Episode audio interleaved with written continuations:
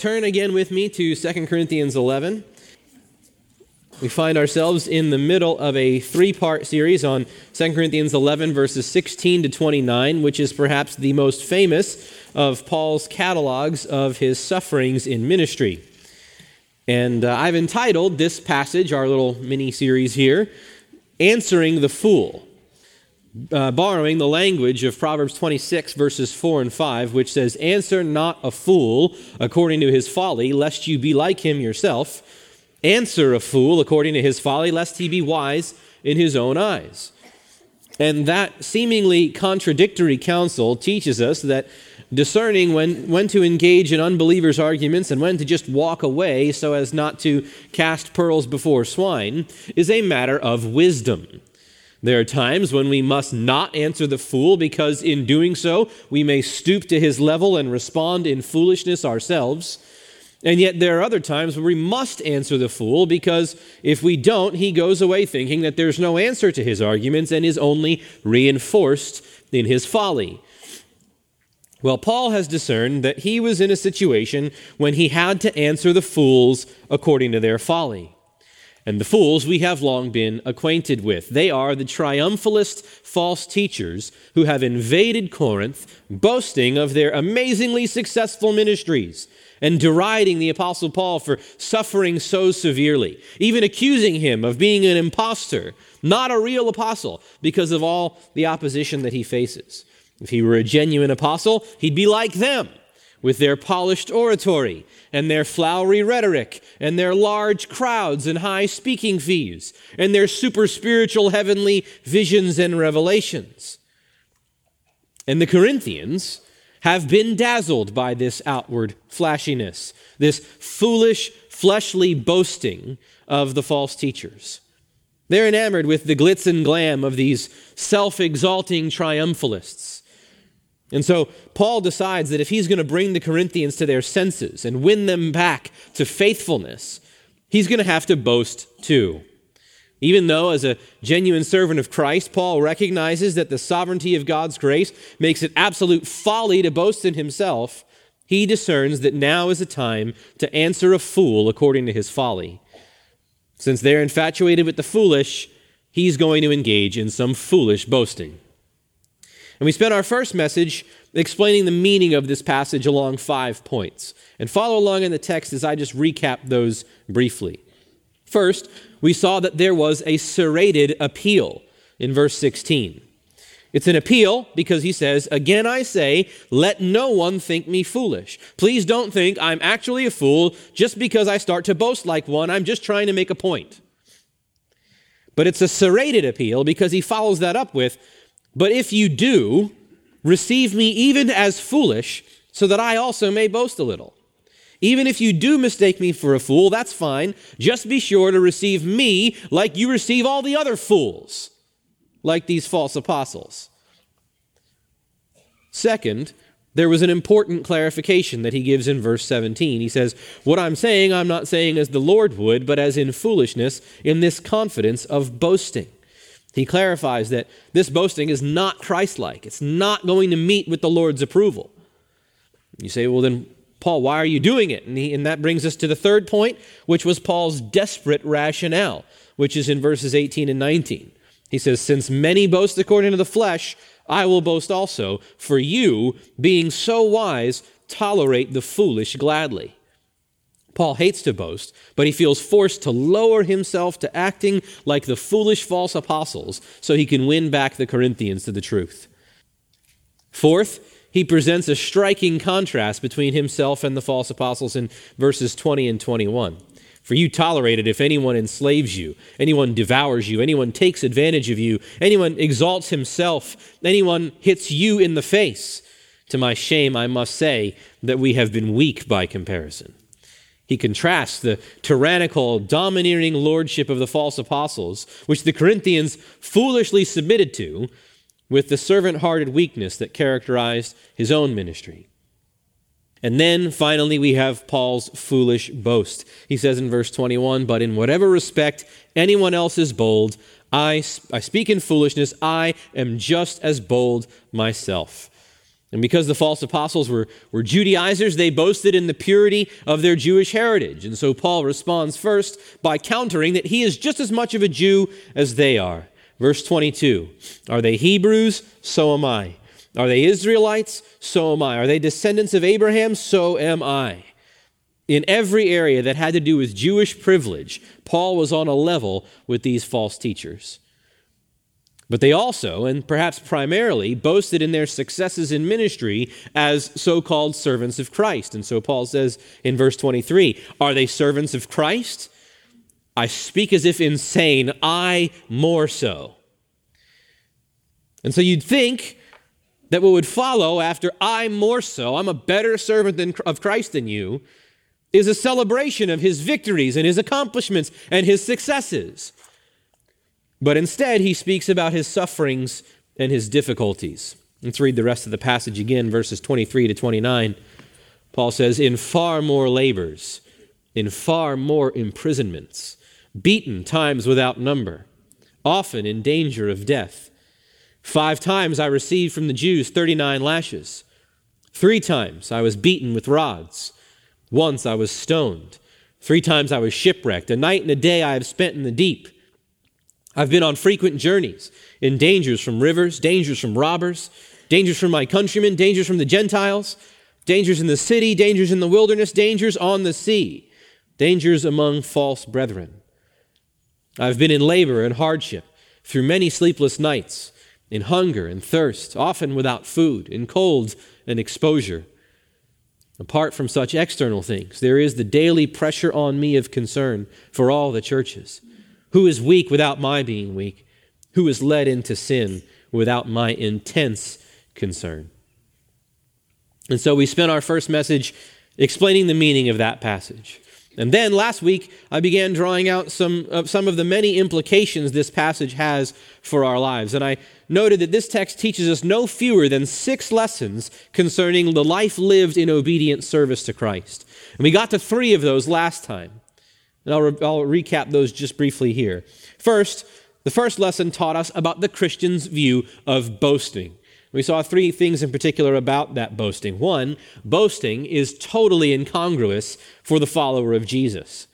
Paul says in verse 17, What I'm saying, I'm not saying as the Lord would. And literally that says, I am not speaking according to the Lord, but as in foolishness and this confidence of boasting. This is out of accord with the Lord Jesus the beginning and middle and end of the gospel by which we are saved, the incarnation of Christ, the perfect life of Christ, and the substitutionary death of Christ, all of that is a wholesale denial of self exaltation. It's the embrace for Christ of self abnegation. And so it would be totally incongruous for us, whose salvation has been won by self denial, which salvation we receive only as a gift of God's grace, it would be so incongruous for us to go around boasting in ourselves. And therefore, in the second place, boasting should make the genuine servant of Christ intensely uncomfortable. You see this intense discomfort throughout this entire section. He refers to boasting as foolishness in verses 16, 17, and 21. He refers to it as fleshliness in verse 18, as insanity in verse 23. We mentioned that in chapter 12, verses 2 to 5, he invents a person to boast about because he finds boasting in himself so distasteful. He says, I know a guy who went to heaven, but I got the thorn, so you figure that out. Why are you going to get a thorn because he went to heaven? No, it's actually Paul. But he's so disgusted with boasting in his own visions and revelations that he makes a person up and says, I'll boast about him. The commentators describe Paul's attitude to boasting in this passage with the words obvious embarrassment, thoroughly distasteful, nothing could be more uncongenial, utterly detestable, sends him into spiritual agony, filling him with a feeling of self contempt. This is how the genuine servant of Christ feels about boasting in himself. And we asked last week if this was our attitude toward boasting, or whether we really enjoy the accolades and the attention. And then in the third place, we learn from this text that if the faithful minister of the gospel ever does boast, it's not in his spiritual victories and exploits and accomplishments, but only in his sufferings and shame and defeats and weaknesses. And that's because we looked down to chapter 12, verse 9, and found that Christ's power is perfected in weakness. It is against the black backdrop of human weakness that the brilliant glory of the power of God shines the more brightly. It is when the minister is bankrupt of his own strength, destitute of his own glory, and can do nothing but cry out to God for help that God shows up and works through the frail and feeble efforts of his, of his servant to make his word effectual in the lives of his people. And when that happens, there is no doubt who the glory belongs to. It's then that your weaknesses showcase the glory of Christ's power. And so Paul says in Galatians 6:14, "But may it never be that I would boast except in the cross of our Lord Jesus Christ, through which the world has been crucified to me and I to the world. Such is the Christian's view of boasting. And then a second lesson we learned from that passage last week was about the Christian's view of ministry, namely, that biblical ministry is a ministry of service, not of tyrannical lordship.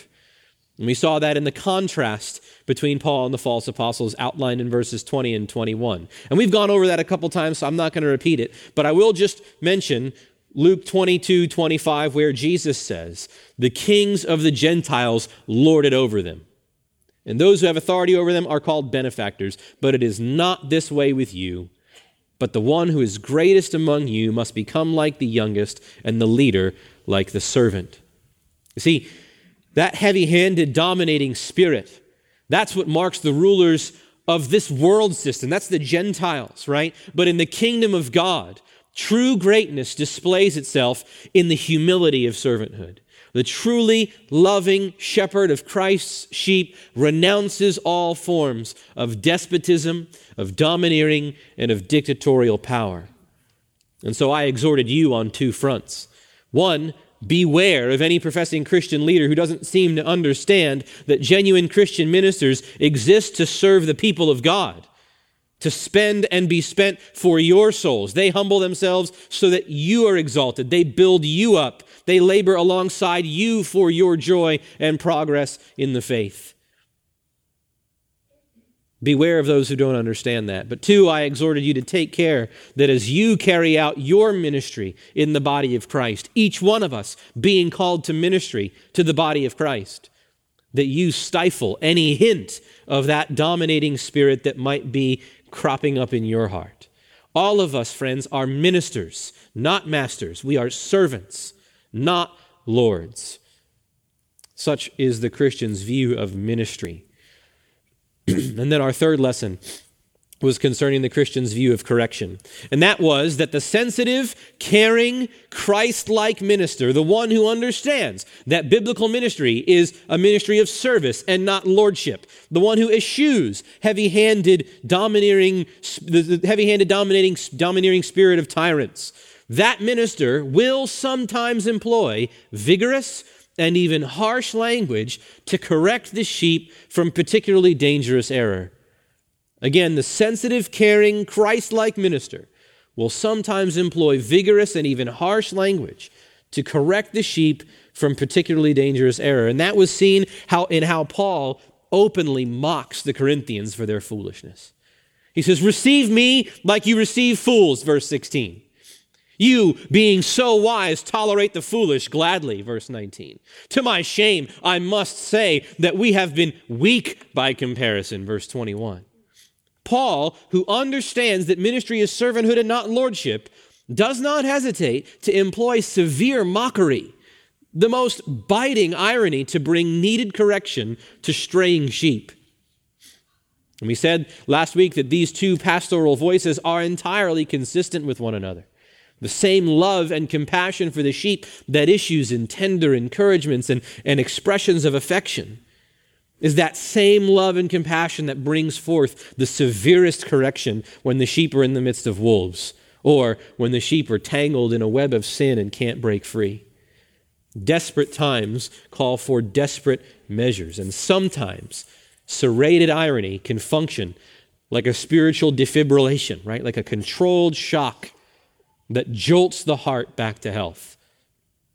And so I exhorted you to examine yourselves and to ask yourselves whether you'd wisely receive this kind of correction from your pastors, from your shepherds, from your leaders, in spite of the sting, or whether you would look your Bible study shepherds, your elders, your pastors, look them in the face, and as it were, look Paul in the face and accuse them of being unloving and harsh, and so forfeit the benefit of that correction.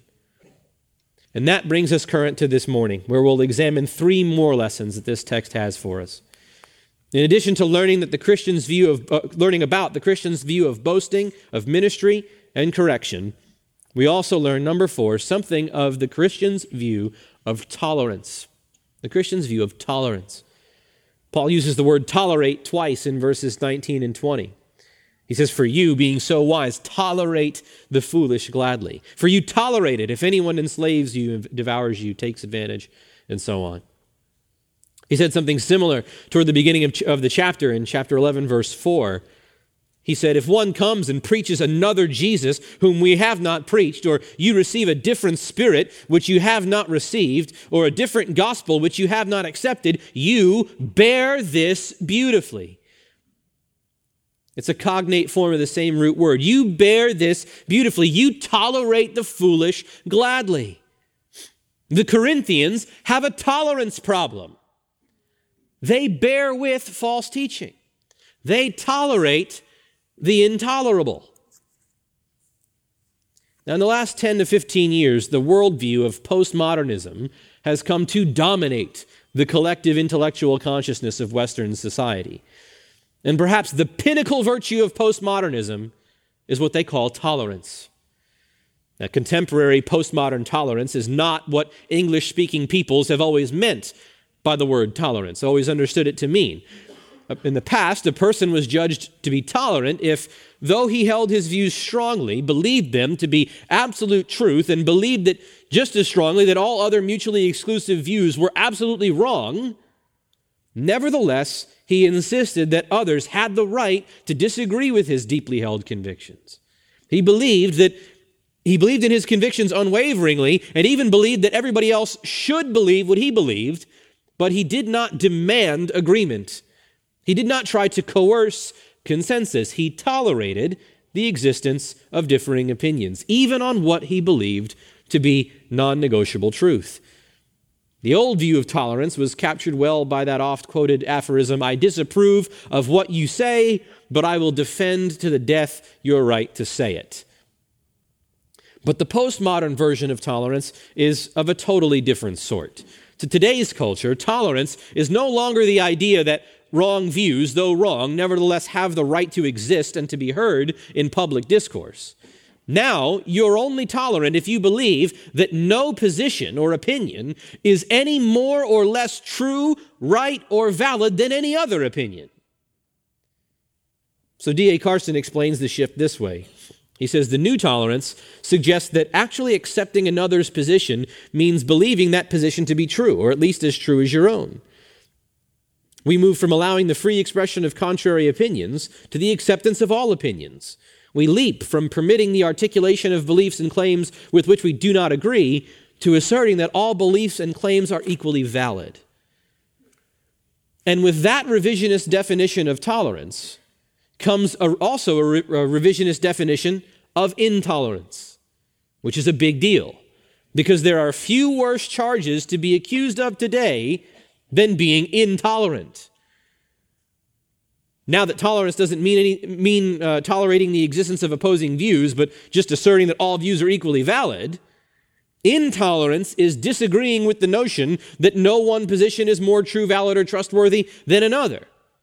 So if you insist that someone is unambiguously and unequivocally wrong about something, you are intolerant.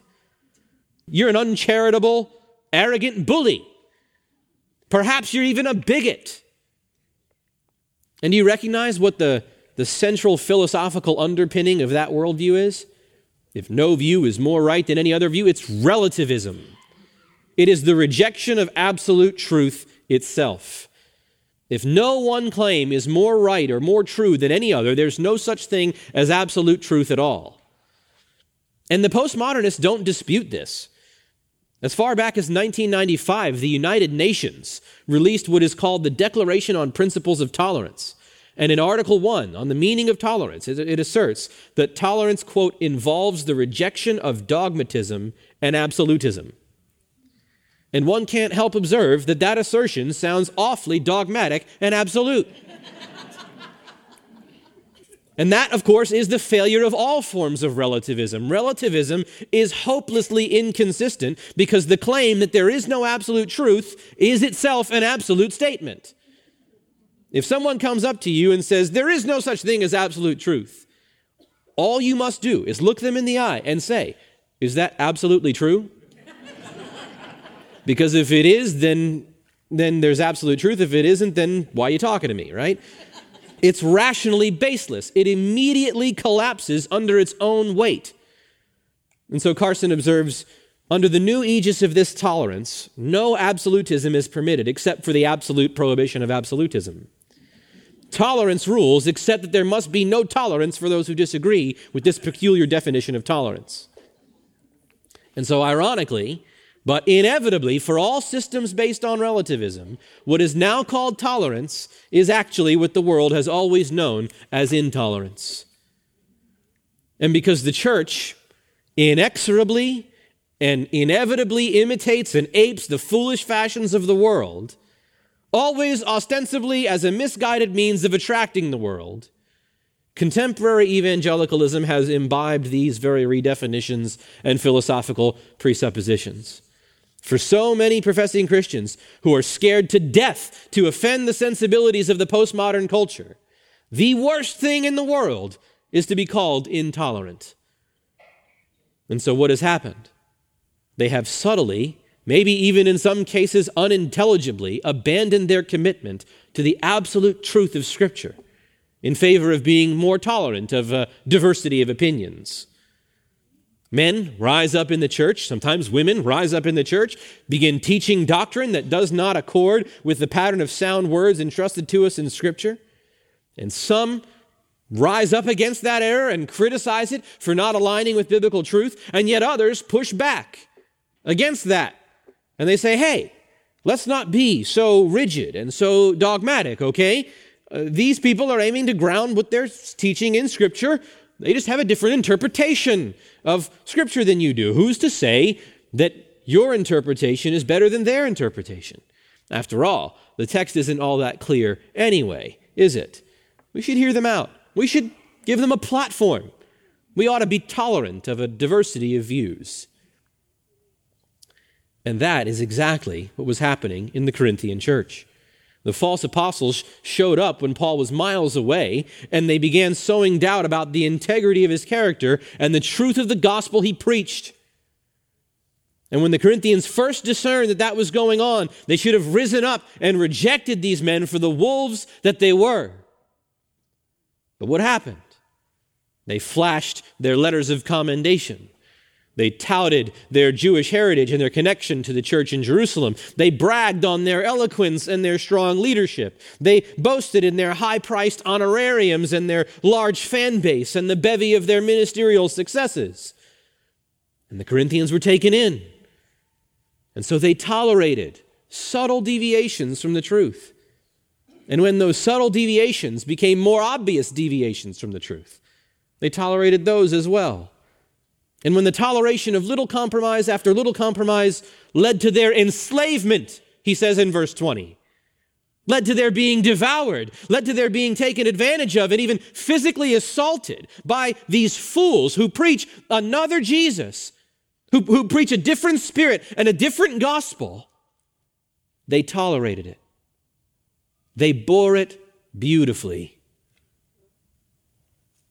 Friends, this text teaches us that there is a limit to biblical tolerance. There is a limit to biblical tolerance. There are certain things that we simply must not tolerate in the church. say, Mike, wasn't Jesus the supreme example of tolerance? I mean, he refused no one, he welcomed everyone to himself. I want you to turn with me to Revelation chapter 2. In Revelation 2, verse 19. Jesus commends the church of Thyatira. He commends them for their deeds, for their love, for their faith, their service, and their perseverance. When the, the church of Ephesus in Revelation 2, they needed to repent and do the deeds that she did at first, it says in verses 4 and 5 of Revelation 2. But Jesus says that Thyatira's deeds of late are greater than at first. Verse 19. But though Thyatira was loving, their love could be undiscerning. It could be blindly affirming. Look at what Jesus says in verse 20. But I have this against you, that you tolerate the woman Jezebel, who calls herself a prophetess, and she teaches and leads my bondservants astray so that they commit acts of immorality. Jesus is intolerant of Thyatira's tolerance of error and immorality. And he promises severe judgment for it. Verse 22 Behold, I will throw her on a bed of sickness, and those who commit adultery with her into great tribulation, unless they repent of her deeds. And I will kill her children with pestilence, and all the churches will know that I am he who searches the minds and the hearts. The Jesus of Revelation 2 is not the Jesus of postmodernism. The real Jesus is decidedly intolerant of false doctrine and moral relativism. And for those churches who compromise the Word of God in an effort to be more tolerant and more affirming than Jesus is on whatever issue, they will find themselves under the judgment of one whose eyes are like a flame of fire, whose feet are like burnished bronze, and whose robe is di- dipped in blood, and who comes to strike down the nations with the sword of his mouth. Martin Luther said it well when he wrote, I am not permitted to let my love be so merciful as to tolerate and endure false doctrine. When faith and doctrine are concerned and endangered, neither love nor patience are in order. When these are concerned, neither toleration nor mercy are in order, but only anger, dispute, and destruction. To be sure, only with the Word of God as our weapon. Listen, dear people, Truth is intolerant of error. Truth is intolerant of error, and we are not permitted to tolerate the preaching of error in the name of truth. Rather, we are, 2 Corinthians 10:5, to destroy speculations and every lofty thing raised up against the knowledge of God, and to take every thought captive to the obedience of Christ. Not by force, not by coercion. We understand that in a fallen world, error must exist, and we don't seek, as some do, to outlaw from the public square every viewpoint but our own. But behind this pulpit, in Christ's church, there is one rule. There is one sovereign standard to the exclusion of all others, and that is Scripture alone. And we must never so adopt the world's definition or notion of tolerance that we tolerate anything but the voice of our Good Shepherd as spoken in His Word. There's a fifth lesson that we glean from this passage, and that is number five the Christian's view of fake Christians. The Christian's view of fake Christians. We see this in verse 26 where Paul lists the many dangers he's faced. Turn back to 2 Corinthians 11, if you're still in Revelation 2. He says in 2 Corinthians 11, 26, I've been on frequent journeys in dangers from rivers, dangers from robbers, dangers from my countrymen, dangers from the Gentiles, dangers in the city, dangers in the wilderness, dangers on the sea, dangers among false brethren. The phrase false brethren translates a single Greek compound word, pseudadelphoi. The word adelphos is the word for brother. We recognize that in Philadelphia, the city of brotherly love, right? And the word pseudos means false, phony, counterfeit. We, we have that like in pseudoscience. Uh, you know, astrology is a pseudoscience or whatever it is, you know. pseudepigrapha describes a, a collection of you know, putatively sacred writings, but are actually uh, fake. They're not from the apostles, they're not from uh, authoritative teachers, they're the pseudepigrapha, the, the, the false writings. So Paul uses this word, pseudadelphoi, to speak of false brothers. Only other one place, only one other place in his writings, Galatians 2 4. There he says in Galatians 2 4, but it was because of the false brethren secretly brought in, who had sneaked in to spy out our liberty, which we have in Christ Jesus, in order to bring us into bondage.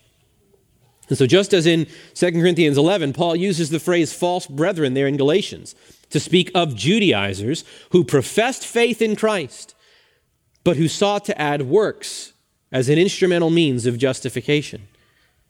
And this teaches us then that there are people, friends, who will call themselves Christians, who will profess to be our brothers and sisters, but who are not genuine Christians, who are false brethren, who are just as dead in their sins as any Muslim, as any Buddhist, as any Hindu, or any atheist.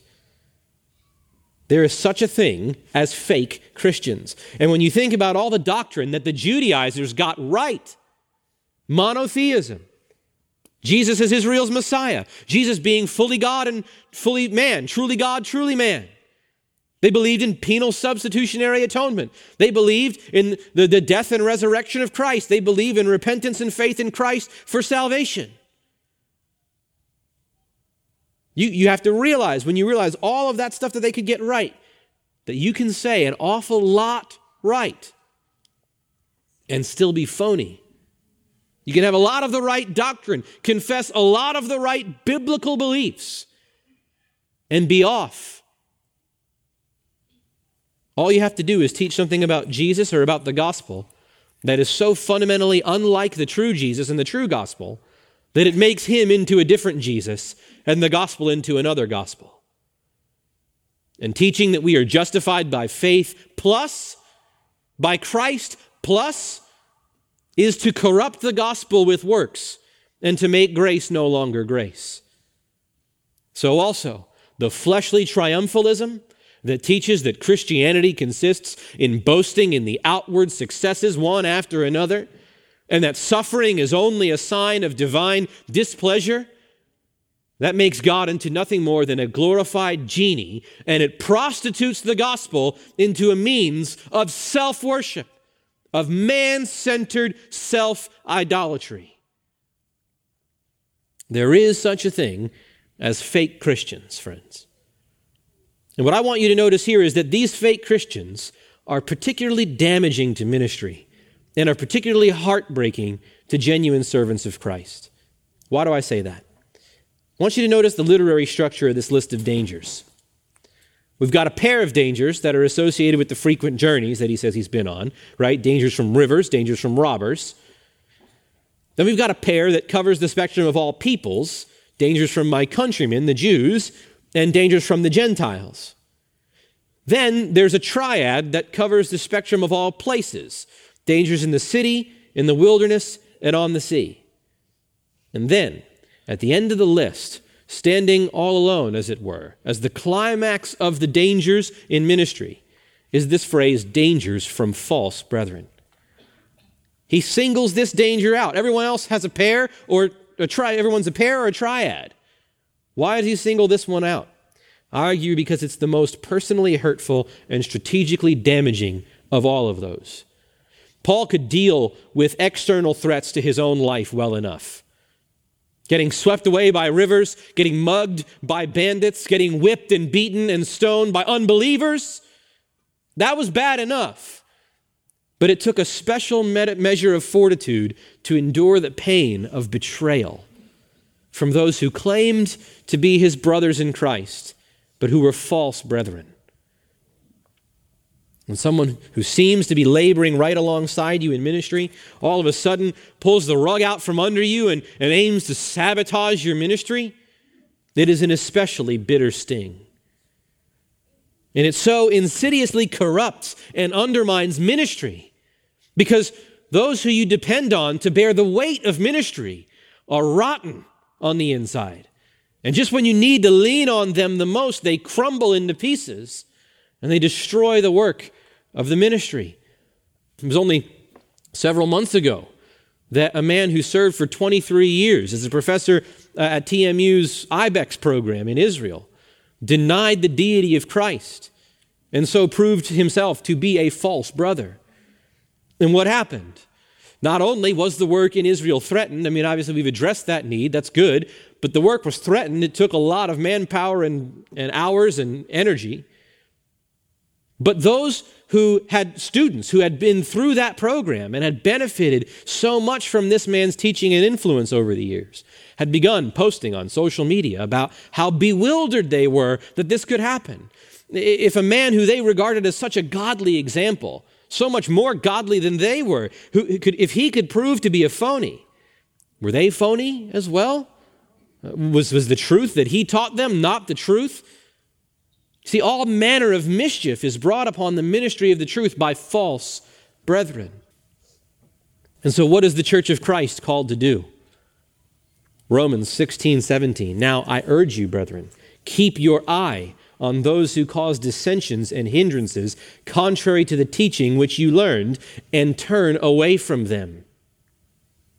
2 Thessalonians 3:14 If anyone doesn't obey our instruction in this letter take special note of that person and do not associate with him so that he will be put to shame. Titus 3:10 and 11 Reject a factious man after a first and second warning, knowing that a, such a man is perverted and is sinning, being self condemned. Matthew 18, 17. If he refuses to listen even to the church, if there's been private rebuke, if there's been plural rebuke, if there's been public rebuke, and he refuses to listen even to the church, let him be to you as a Gentile and a tax collector. See, the elders of a church are especially tasked to be on guard for and to protect all the flock from the savage wolves that Paul promises will arise from within the church. Acts 20, verses 29 and 30. Fake Christians exist, and they are particularly hurtful to the genuine servant of Christ, and they are particularly damaging to the work of genuine ministry. And therefore, the shepherds of the flock are to make it their business to discover these fake Christians through the work of church discipline, through the ordinary having relationships among you in the body, and there being the fortitude to address sin with one another and confront and to bring sin to the attention and say, Brother, I think you're amiss here. Sister, don't go down that road. And if there's no repentance, there's another brought along. And if there's no repentance, the church has gotten involved. And if there's no repentance, even from the whole church, we're to remove them from the fellowship of the redeemed.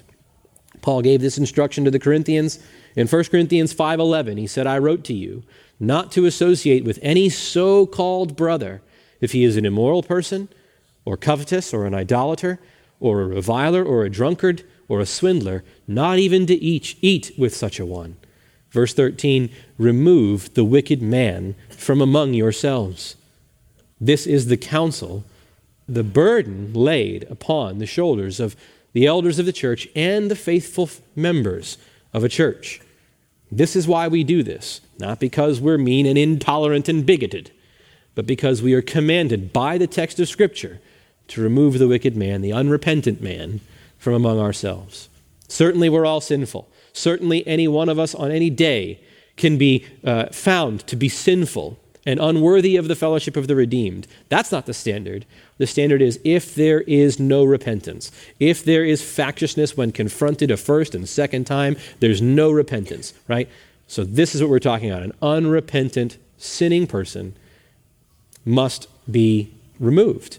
And so, and why? Again, because false brethren are particularly hurtful to the genuine servant of Christ and particularly damaging to the work of genuine ministry. That brings us then to a sixth lesson. We've learned much about the Christian's view of boasting, of ministry, of correction, of tolerance, and of fake Christians. The sixth lesson this, te- this text has to teach us is, finally, the Christian's view of the burdens of ministry. The Christian's view of the burdens of ministry. And we see that in verses 28 and 29. He says, Apart from such external things, there is the daily pressure on me of concern for all the churches. Who is weak without my being weak? Who is led into sin without my intense concern? You see, deeper and more intense and more burdensome than any of the avalanche of sufferings outlined in verses 23 to 27 was the daily pressure of concern for the spiritual health and stability of all the churches. Beatings, shipwreck, cold, and exposure were no match for the pain that assails the heart of the genuine shepherd for the welfare of his flock. Paul speaks of this daily pressure of concern. And the word concern there is actually literally translated anxiety. It's the same word, in fact, that Paul uses in Philippians 4 6 when he commands the Philippians to be anxious for nothing. Now, the anxiety Paul is speaking about in Philippians 4 6 certainly has a more negative connotation to it. That is sinful anxiety. But here we learn that there is an appropriate anxiety that the genuine minister feels for the health of the people of God. The genuine servant of Christ is not indifferent or disinterested or detached from the spiritual well being of his fellow brothers and sisters in Christ. He is deeply invested in the strength and vitality of their faith, in the progress of their sanctification. In verse 29, he uses another fascinating word. He says, Who is led into sin without my intense concern? And intense concern translates the single word puroomai. It literally means to burn. The New King James translates it, Who is made to stumble, and I do not burn with indignation. And that captures the sense well. Whether because of an evil example or because of the seductive deception of those who disguise themselves as angels of light, or because of the corrosive nature of false doctrine, or even just because the allure of sin has deceived a believer's heart over and against the glory of Christ. If any believer stumbles in sin, Paul burns. His heart is set aflame both with compassionate concern and, and, and vicarious shame for that child of God who has stumbled, and with fiery indignation against the messengers of Satan who have caused them to stumble.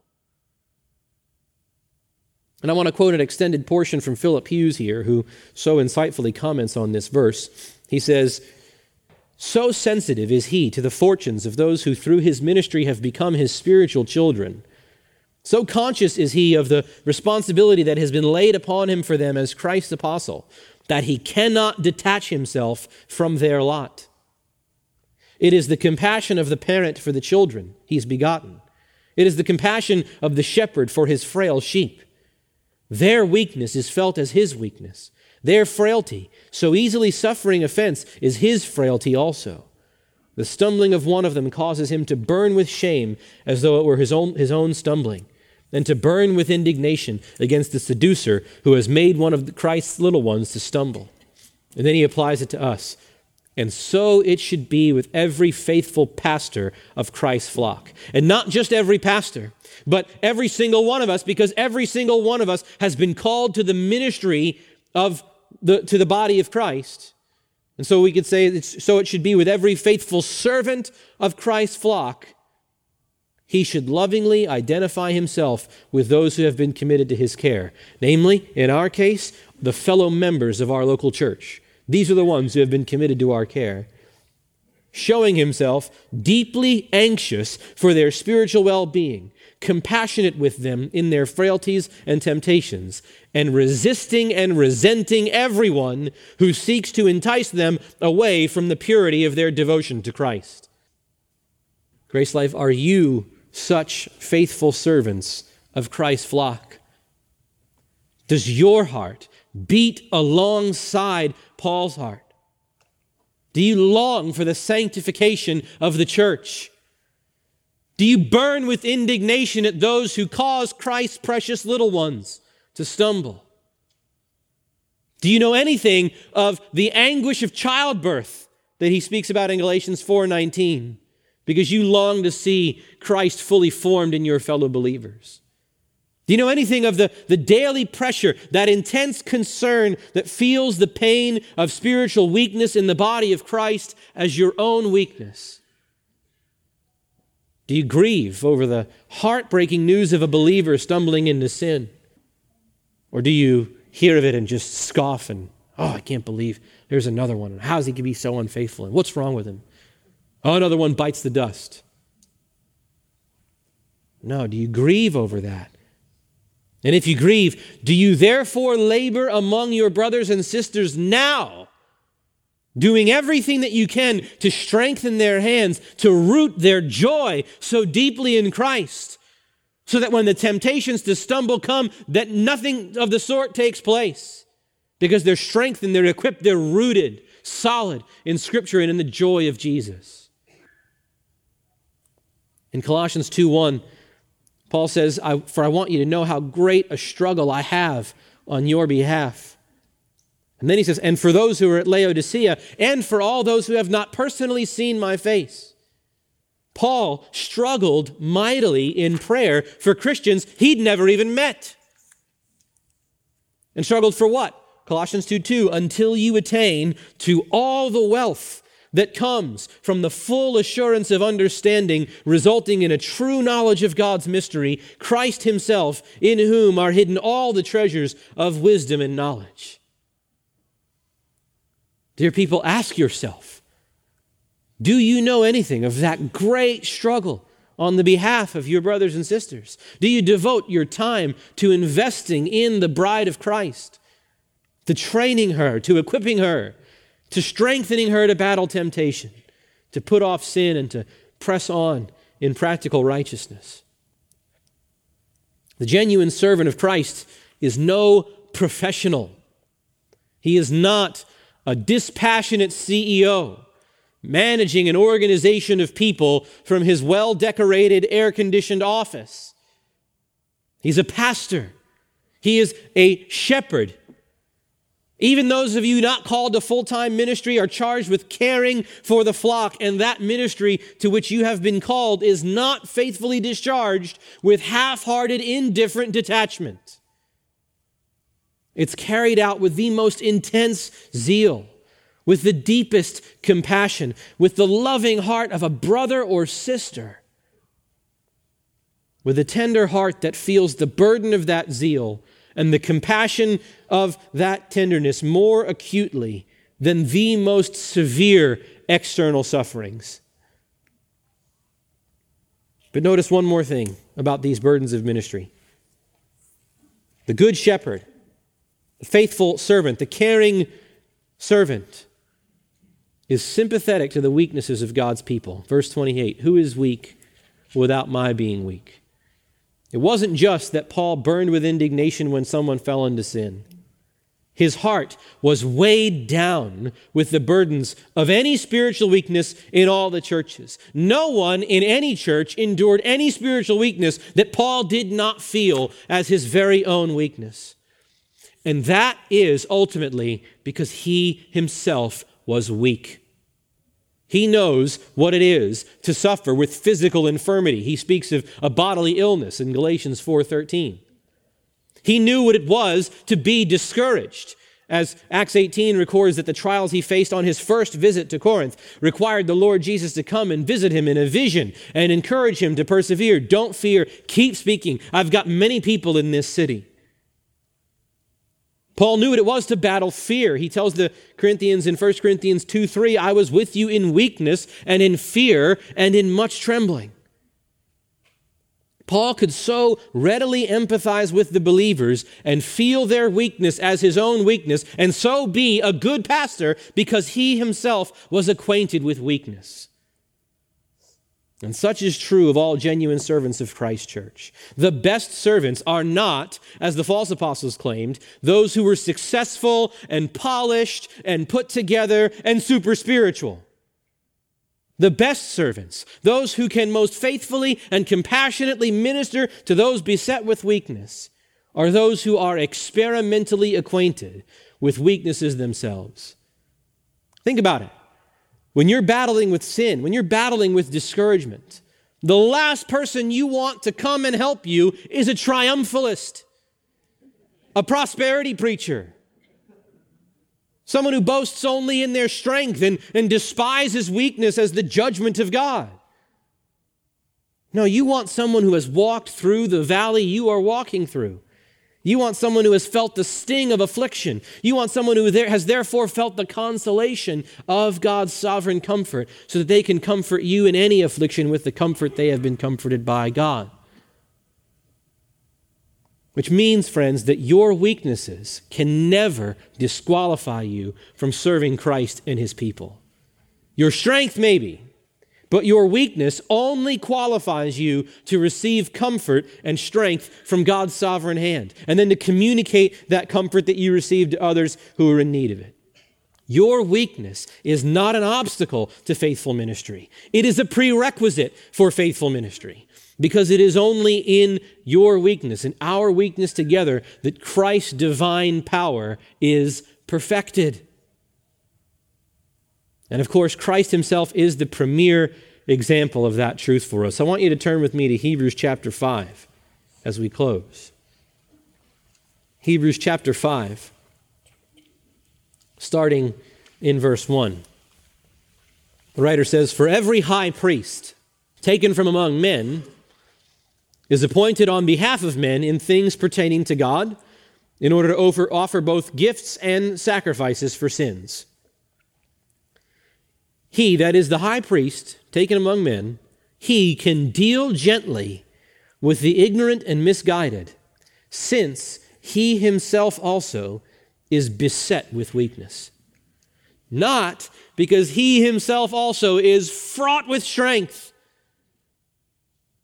leaps and bounds beyond the ordinary hoi polloi Christians with super spiritual visions and revelations and outward successes, but since he himself also is beset with weakness. The high priest's weakness qualified him to deal gently with the ignorant and misguided. And so it was in the case of Jesus, our high priest. Look down to verse 7. In the days of his flesh, he offered up both prayers and supplications with loud crying and tears to the one able to save him from death, and he was heard because of his piety. Although he was a son, he learned obedience from the things which he suffered.